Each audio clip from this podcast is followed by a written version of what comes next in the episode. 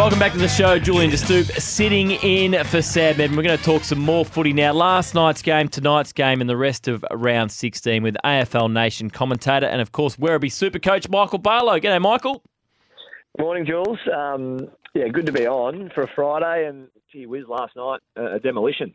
Before I get on to last night, I just want to take you back to last weekend. I've got a trivia question for you. Uh, whose stats were these last week? 43 possessions, 17 contested, 12 clearances, 7 inside 50s, 9 score involvements, and 4 tackles. Whose stats were they? Well, um, if you had to tell, well, they, they were mine. I- Thank you. Back up to, to Shepparton United in the GVFL last week. My former my former club. It was very nostalgic to put the put the colours back on. What I'm most disappointed in about those stats are the four tackles. Um, I went out there uh, with a lot of self preservation in mind, and if you had told me I would have had four tackles at, at 5 p.m. on Saturday afternoon last week, I would have been absolutely ropeable Now, with myself. But I fell into a couple. now, looking at those stats, it also says you had 135 ranking points. Since when have we been doing ranking points in country footy? Uh, the Premier Data, or they've got a. It's all happening, and it's it, actually, in all sincerity, it is really good for for me um, as a VFL coach because our our guys that don't get um, a game with the VFL of a weekend go and play in these comps, so you actually get vision, you get stats, um, you get all these sorts of feedback, which in yesteryear you you wouldn't have. So I think it's uh, it's brilliant. Um, I was a bit disappointed with the ranking points because um, I reckon I got called for a couple of free kicks again, which I reckon were just a bit ticky touchwood, um, which may have put me up to the ton and a half. How'd the body pull up the, the following couple of days? You wouldn't have seen me running around the streets of Newport too No, much. I hadn't seen you this week. Um, I've been out a couple of times, but genuinely pulled up horrendously. Um, so that is the boots. Well, the boots have been hung up because I gave the boots away after the game, so I don't have any anymore. I just like this. Uh, there's a little write up uh, in the local paper. In that, um, I like this part. A highlight of the day came during the first quarter when the former Fremantle and Gold Coast on baller marked on half back and swiveled around to lace up a teammate with a 40 metre kick into the centre square. So s- silky by the sound of it. Don't think it was me. I, I kicked it like an. abs- I kicked it like I usually kicked it, horribly. Uh, let's get uh, into last night's game, Michael. Just interested, we played the, the grab from Chris Fagan afterwards, and he was so, sort of asked whether the, the dropping of, or, or the dropping of themselves, of Daniel Rich and Jack, Jack Gunston has sort of sharpened up their group following that uh, shock loss to Hawthorn a couple of weeks ago. Just someone that's been involved at the highest level. Do you think those two players going away and, and doing a training block, does it send a sort of a message to the rest of the group?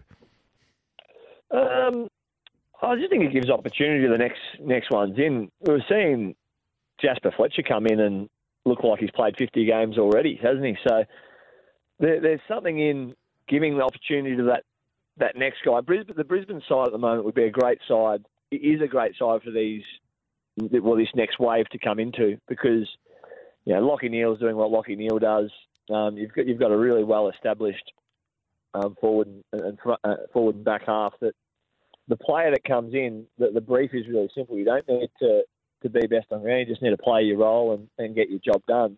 Um, and they're actually doing above and beyond that at the moment. So you're giving fresh opportunity to to players that are probably validating it at the lower level. And um, you know, Chris Fagan and his and his match committee have, have been staunch with Jack Gunston and Daniel Rich, probably to the point where it was a week too long uh, post uh, the, the, the Hawthorn loss. They had the discussion and um, it was it was agreed they go away and give themselves the best chance for kind of the last probably um, month of the season to put their hand back up. But right now the question is, do they become straight back in? I think it's becoming less likely. I think there's going to have to be as well as the training block. Uh, maybe a chunk of time in the VFL, which um, make the VFL very strong because they're sitting um, up in the top two at the moment themselves. Just on the Tigers, would you be overly concerned in that performance, or was it a case if you got a red hot team at home and, and just a few things went wrong for Richmond with you know Martin pulling out short, getting injured, they lost Prestia during the week? Is it is it much of a concern that performance if you're involved with the Tigers? Um, uh, I think it. I think it probably validates what, what they are this year. Like before, Damien Hardwick gave it away. Um, you know, they were a side just just paddling. No, no Tom Lynch for the for the foreseeable future. Down pressure. Oh, we might have lost uh, Mickey there. You got me back. Got you back. Yep, keep going. Yeah, sorry. I was just mentioning the importance of Dion Prestia. Mm. Um, and I had a look at the numbers just before about what what it looked like around the ball. 22 to 5 centre clearance. Um, I think it was 46 to 22 clearance. Um, just absolutely beaten up around the ball. 13 of the bottom 16 ranking points players on the night were, were Tigers. So they probably reached a bit of a a bit of a climax off, off the back of you know, McQualter coming in, the freshness, the vibe. No Martin, no Prestia, no short early. Um, it just hurts them, doesn't it? And it probably shows where they're at. It does also show, I reckon, some of their better players, like their, their, their real game breaking players, do need the, the battering rams in there to, to do the, the heavy lifting um, largely for them, like Prestia. So uh, I think it just shows that Richmond really, uh, they're, they're probably a, 9th to 12th side at the moment for this year, and, and Brisbane pushed themselves up um, to what we expect of them and have seen from them for a long time in the home and away. Yeah, they got the Swans next week at the MCG on Thursday night. The Tigers. Speaking of the Swans, playing the Cats tonight. Big loss at selection with uh, Chad Warner out with a calf injury. Uh, Buddy Franklin still not back. Just going back to, to last week and what they can take out of that game against West Coast. What would have they taken out of such a one-sided game coming up against you know ahead of such a really crucial game tonight against the Cats? Yeah. Oh, it's, it'll take a lot of percentage. No, they're, they're a side that's in the in the between fifth and well, going to last night's game between fifth and fifth and eleventh is like one game, and then you know, twelfth to fifteenth is another game, game and a half behind. So the Swans and the Cats are in that discussion. So tonight becomes a um, you know the old eight point swing, and which side is still relevant. Um, so the percentage last last week just helps them.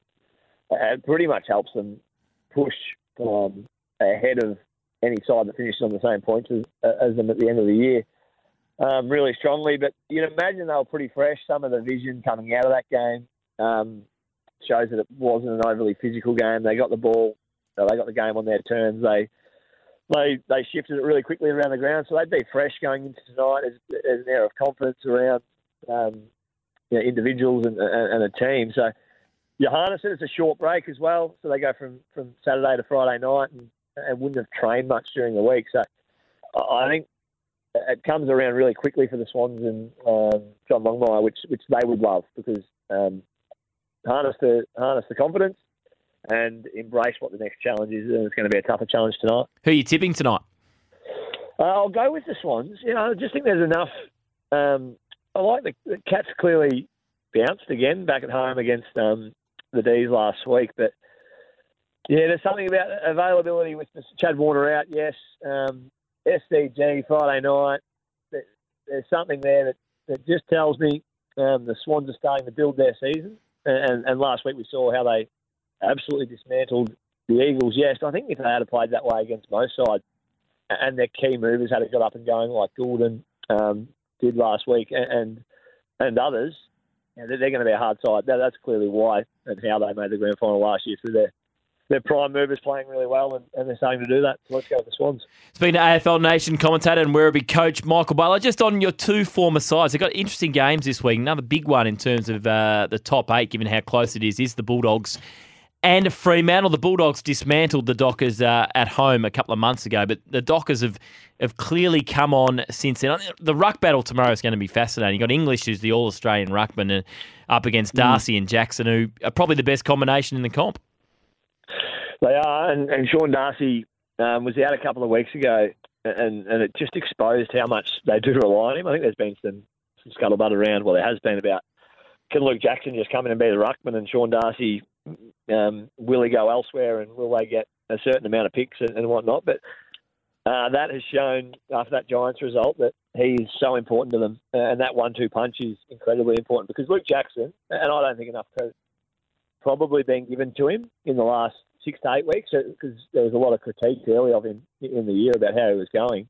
Um, so they'll, I think they'll come out and um, yeah look to do a, really strong tag team on English um, with those two and, and try and run him around and, and mix up the freshness of who he's rucking against Tim English because he's having a, a super season. The midfield battle, I think, um, is as good as any across the weekend. You know, Fremantle's last couple of weeks in the in the midfield has been um, pretty strong. Well, in particular, last week uh, around the ball, Serong, Brayshaw, all getting to work. Whereas the Dogs, that's always been um, their go, their ability to win clearance and chain out a stoppage um, and score from those from those chains. So largely that'll be where you'll be looking. The Dogs' back line under absolute siege with uh, Mm. a couple of hamstrings, well, a broken bone, a hamstring, and then I think at VFL level, Hayden Crozier goes down. So Yep. um, their backs have probably been flimsy for for a little while or susceptible, and they just become that little bit more susceptible against the forward line that I think is just getting their their game going. So let's um, out of out of loyalty, out of um, out of out of the heart, I'll go for the Dockers, but I'm thinking the head is saying a, a fairly similar sentiment.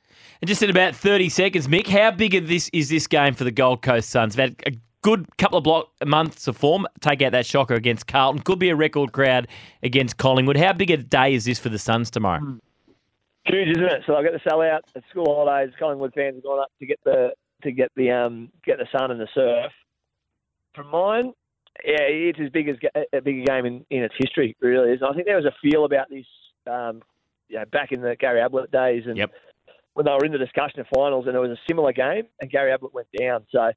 Um, big game. I think the Pies get it done, but can the Suns be you know, really competitive? Well, like Adelaide last week, can they have a competitive game and, and get within a couple of goals um, to validate them being in the discussion going forward for finals this year? Yeah, it should be a cracker. It's a great weekend of footy. Uh, Mick, thanks for your time. Uh, good luck uh, against Sandringham tomorrow.